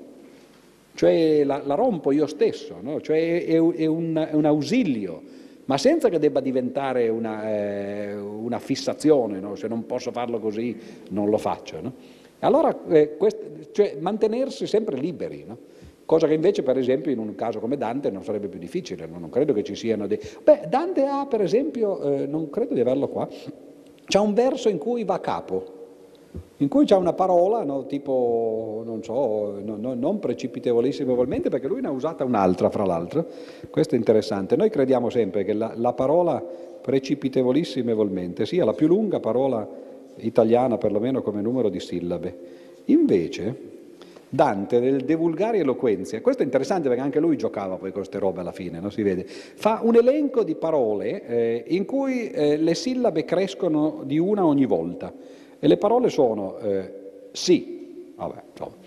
poi terra, speranza, gravitate, alleviato, impossibilità, impossibilitate, beneavventuratissimo, inanimatissimamente, disavventuratissimamente e sovramagnificentissimamente. No? E questa parola ha 27 lettere, che è una di più di eh, precipitevolissimamente. Questa è una specie di, eh, di, quello che si chiamano i giochi ropalici, no? a mo' di clava, no? che crescono così. Io non so se vi posso infliggere un gioco che poi ho messo nella stessa pagina, vedete la struttura anche però da un punto di vista geometrico. No? Ne ho fatto una al contrario di Dante, naturalmente, e l'ho fatto perché un giorno eh, era venuto a, a Torino Derrida che voi sapete, no, grande filosofo, però, però, anche sa di questi filosofi che se la prendono sempre un po' troppo no, così, no, seriamente. Allora eh, sono andato da Derrida e gli ho detto, sapete che Derrida ha questo motto, il motto del decostruzionismo è non c'è niente al di fuori del testo. E allora eh, gli ho detto, guardi, eh, lei sa che in questo motto ci sono in realtà, eh, tagliandolo a, a fette, no? cioè togliendo le parti finali, ci sono i motti di tante altre cose. No? E, e, lui mh, mm, non era molto contento di questo gioco, anche perché ho cominciato, mi scusi, con la psicanalisi. No? Il motto della psicanalisi è non c'è niente al di fuori del testicolo. Poi eh, il motto del decostruzionismo è non c'è niente al di fuori del testo. Poi il motto del teismo, che naturalmente essendo io uno che studia tutte queste cose di religione, il motto del teismo è non c'è niente al di fuori del te. No? Eh, poi vi dirò meglio di questa religione che si chiama teismo. Eh, poi l'idealismo, che non c'è niente al di fuori, no? uno ce l'ha sempre soltanto nella testa. No? Poi c'è eh, il nottambulismo, che non c'è niente al di, solo di notte, eh, le cose. Poi c'è il nichilismo, invece non c'è niente.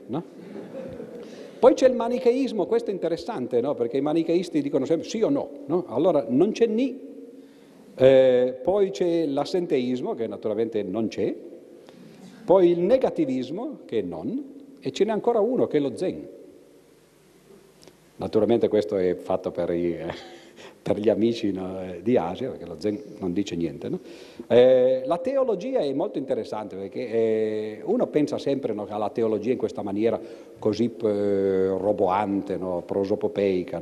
Allora io ho inventato questa teologia che si chiama appunto teismo, la, la, fede nel te. E allora eh, la teologia naturalmente è la, la spiegazione no, di questa fede, no? si parla del te per l'appunto. No?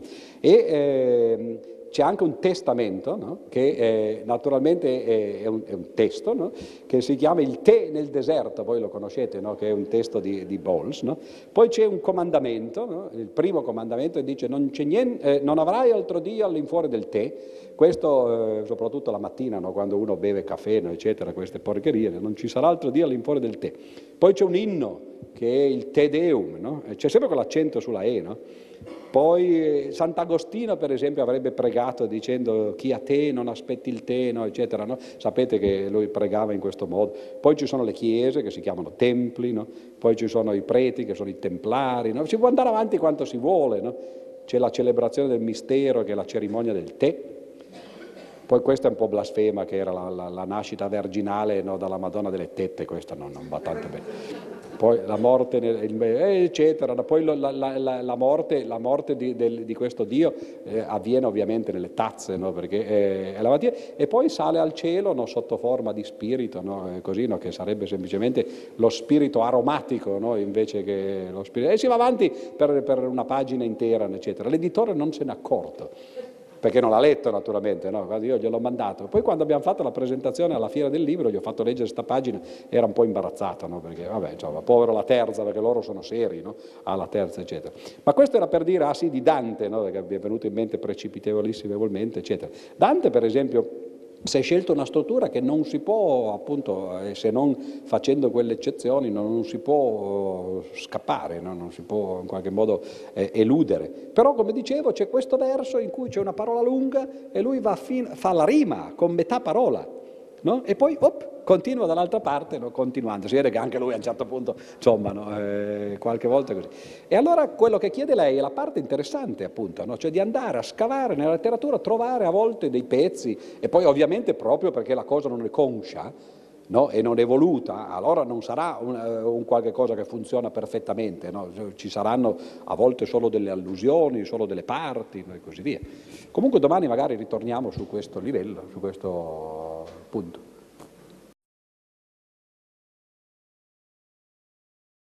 La mia era solo una curiosità su Dante e quello che ha detto prima sulla, sulla restrizione, che era consapevole o inconsapevole. Nel caso di Dante, cosa lo ha portato a fare questa restrizione? Cioè degli interessi in matematica? Mm, non so. Dante sicuramente non aveva nessun interesse in matematica, non ne conosceva niente, eh, perlomeno per quello che sappiamo, ovviamente. No? Perché, eh, c'è, c'è, un cielo geometria, pardon, un cielo della geometria nel convivio, però è una cosa così, che non, che non ha quasi niente, non, non ha conseguenze no? da questo punto di vista. Lui cita due teoremi che io sappia, sono due teoremi di Euclide, uno è quello che dice eh, che eh, com'è che dice? Non capere in un triangolo eh, due ottusi, qualcosa del genere, no? cioè il fatto che il, eh, la somma degli angoli di un triangolo è 180 gradi, e un altro è il fatto che eh, in una circonferenza non si possono iscrivere triangoli eh, che abbiano un lato coincidente col diametro che non siano retti. No? Però poi quelli uno va a leggere Aristotele, si accorge che sono gli esempi tipici che faceva Aristotele, no, di teoremi matematici. Quindi Dante probabilmente sapeva filosofia, ma non sapeva tanta matematica, probabilmente non gli interessava, no? anche se in un certo senso no, la struttura della Divina Commedia è matematica. Però, eh, se vi interessa, c'è una struttura nel, nell'inferno e nel paradiso. Quella è una cosa bellissima, perché, dunque, innanzitutto la struttura dell'inferno l'ha studiata Galileo, eh, da giovane. Nel 1588 Galileo diede due lezioni all'Accademia a Firenze sulla struttura dell'inferno. E quello è molto interessante perché Galileo fa esattamente quello che fa uno scienziato, cioè dice io voglio arrivare a una teoria basandomi però su dei dati sperimentali e poi costruendo no, su questi dati. Ora, gli unici dati che lui ha è che a un certo punto dice la, la valle intera 11, mila, 11 miglia volge, no? Eh, o 22, 22 miglia volge. No? Allora uno dice, boh, interessante, siamo credo nel nono cerchio, eh, laggiù al fondo, no? eh, o nella, pardon, nella nona bolgia, no? e, eh, e, Dante dice questo, la circonferenza della bolgia è 22, e allora Galileo dice eh, 22, può essere 22? È chiaro che tutti coloro no, che eh, hanno orecchiato un po' di matematica sanno che pi greco, no, una delle approssimazioni di pi greco è 22 settimi. No? E allora eccolo lì, eh, sappiamo quanto è il diametro naturalmente, eh, che appunto dovrebbe essere 7 miglia. Eh, vai a vedere dopo, eh, dice che le miglia sono 11, quindi basandosi su questi due dati e su questa intuizione che Dante non conosceva perché 22 settimi era un'approssimazione di Archimede vede che non era noto al, nel Medioevo. Arrivò poi dopo, no, tramite gli arabi no, e così via. Quindi probabilmente Dante l'aveva saputo attraverso Fibonacci, che, che, che, la, che l'aveva ottenuto. Insomma, queste sono cose abbastanza interessanti no, di eh, archeologia, diciamo così, matematico-letteraria. Però eh, Galileo ad un certo punto fa tutti i conti e si accorge che eh, il, l'inferno è un cono che ha il vertice nell'ombelico di, eh, di Lucifero, no? il punto dove poi quando Dante arrivano cambiano e comincia stavolta, prima, di, prima scendeva e poi comincia ad arrampicarsi, no? quello è il punto. Poi c'è la verticale che passa ovviamente, l'asse che passa per Gerusalemme, no? e il problema è sapere qual è la sezione. E facendo questi conti viene una sezione di un triangolo equilatero che, che è perfetto no? da un punto di vista matematico.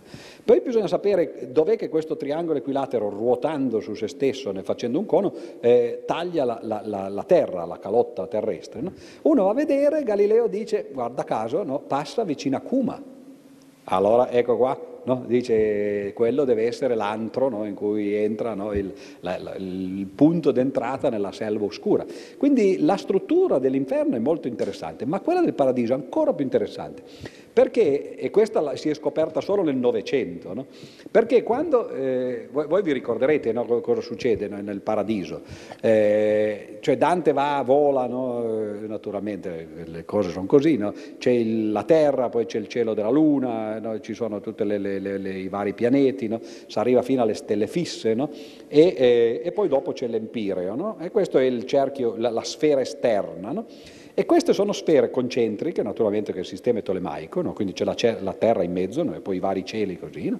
Quando lui arriva sul bordo eh, delle stelle fisse, eh, per, per, mano a, naturalmente a Beatrice, e si affaccia, è come se arrivasse sul bordo dell'universo, si affaccia e vede dall'altra parte per l'appunto eh, tutti eh, i cieli questa volta del, eh, de, del mondo dell'aldilà. E questi cieli sono di nuovo una serie di sfere concentriche che però stavolta diminuiscono, partono dalla più, dalla più grande che è quella più bassa no? in, in, ordine, che sono gli angeli, no? e poi ci sono gli angeli, gli arcangeli, i troni, i cherubini, le illuminazioni, eccetera, eccetera, eccetera, e arrivano in un punto centrale no? che è Dio. Allora Dante dice, ma questo non la capisco, perché eh, cioè, da noi il centro è la terra, che è la parte più bassa, poi man mano che si sale no, si diventa più puri. E qui invece da quest'altra parte si scende no? e si arriva nel punto che poi tra l'altro Dio dovrebbe essere quello che contiene tutto, no? invece lì è, con, è, contenuto in tutte queste sfere e non capisce. E allora chiede a Beatrice e Beatrice dice sì è vero ma quello è un punto che inchiude, dice tutti, ma in realtà se tu potessi aprirlo, la candida rosa che si apre, eh, conterrebbe tutto, però quello insomma che cosa significa? Però se voi pensate a come venivano rappresentate una volta, eh, come, eh, ancora adesso tra l'altro, sui, eh, sulle carte geografiche la Terra, no? cioè voi avete una sfera no? che eh, ha due punti, no? che sono il polo nord e il polo sud. Voi posate la sfera così, questo è il polo sud, questo è il polo nord, e avete questa sfera qua. E qui c'è l'equatore naturalmente. Ora sulle carte geografiche si fanno due serie di cerchi concentrici. Eh, uno è eh, il polo sud, con tutti i paralleli che man mano crescono no? e diventano eh, l'equatore. E l'altro è il polo nord, no? che, che, con questi cerchi sempre paralleli che man mano crescono e diventano di nuovo l'equatore. No? Però i due cerchi sono messi così, si toccano in un punto, ma in realtà si dovrebbero toccare dovunque, no? perché tutti e due i grandi cerchi sono tutti e due lo stesso, sono l'equatore. No? Allora l'immagine di Dante è la stessa cosa, solo che stavolta invece di avere dei cerchi ha delle sfere, no? quindi invece di avere una sfera ha quello che corrisponde alla sfera eh, in una dimensione in più, cioè un'ipersfera, è quella. Questo è un esempio, in certo senso, meraviglioso di queste cose in, istintive, no? e si, sicuramente non, non, noto, perché prima di tutto l'ipersfera è un concetto che, che, che è molto più recente, fino all'Ottocento, no? cioè no, Dante non lo sapeva, non lo sapeva nessuno all'epoca, però si può interpretare in questo modo ed è possibilissimo che lui l'abbia fatto semplicemente per analogia, cioè prendo la carta geografica, la, eh, la, la, in qualche modo, c'erano già carte geografiche perché naturalmente il mondo, cioè, che fosse rotondo, lo si sapeva da un pezzo, cioè poi tra l'altro fin da Aristarco, eccetera. E quella è la struttura di, eh, del paradiso, che oggi perlomeno si conosce così. Allora, che cosa succede però? Così come quando uno ha una sfera, no? e eh, la poggia sul polo sud e la apre come se fosse la buccia di un arancio, no? Così, no? La apre così, no? Quello che qui era un punto, no? era tutto co- co- congiunto in un punto, questo diventa, no? si apre così, e diventa il bordo esterno, no? quando la sfera viene schiacciata sul piano, cosa che non si può fare ovviamente perché c'è una curvatura, però se la si apre così, quel bordo lì che era un punto diventa quello che sta tutto fuori. Nell'ipersfera si fa uguale, io prendo l'ipersfera, la apro e quel punto che era Dio diventa l'esterno e diventa quello che noi oggi chiameremo il Big Bang, tra l'altro. No? Cioè quando noi guardiamo col telescopio, no? cioè, eh, non so se ci avete mai fatto caso, no? uno il Big Bang se lo immagina come un punto, no? E però quando uno guarda col telescopio può guardare in qualunque direzione no? e arriva sempre a quello, o meglio non ci arriva perché si ferma 300.000 anni prima, ma a parte quello, no? cioè arriva sempre a quello, perché? Ma perché quello è il dispiegamento nello spazio no? di quello che era quel punto là. No? Quindi c'è, tutta questa struttura no, che in realtà Dante ha in qualche modo solo intuito no, per analogia, ma anche i matematici fanno poi così, perché la quarta dimensione e, e quelle superiori non è che la vede nessuno. No? Si procede per analogia, solo che quella è un'analogia inconscia, e nel caso dei matematici invece più spesso è conscia. Bene, buon appetito allora. Per qui, grazie.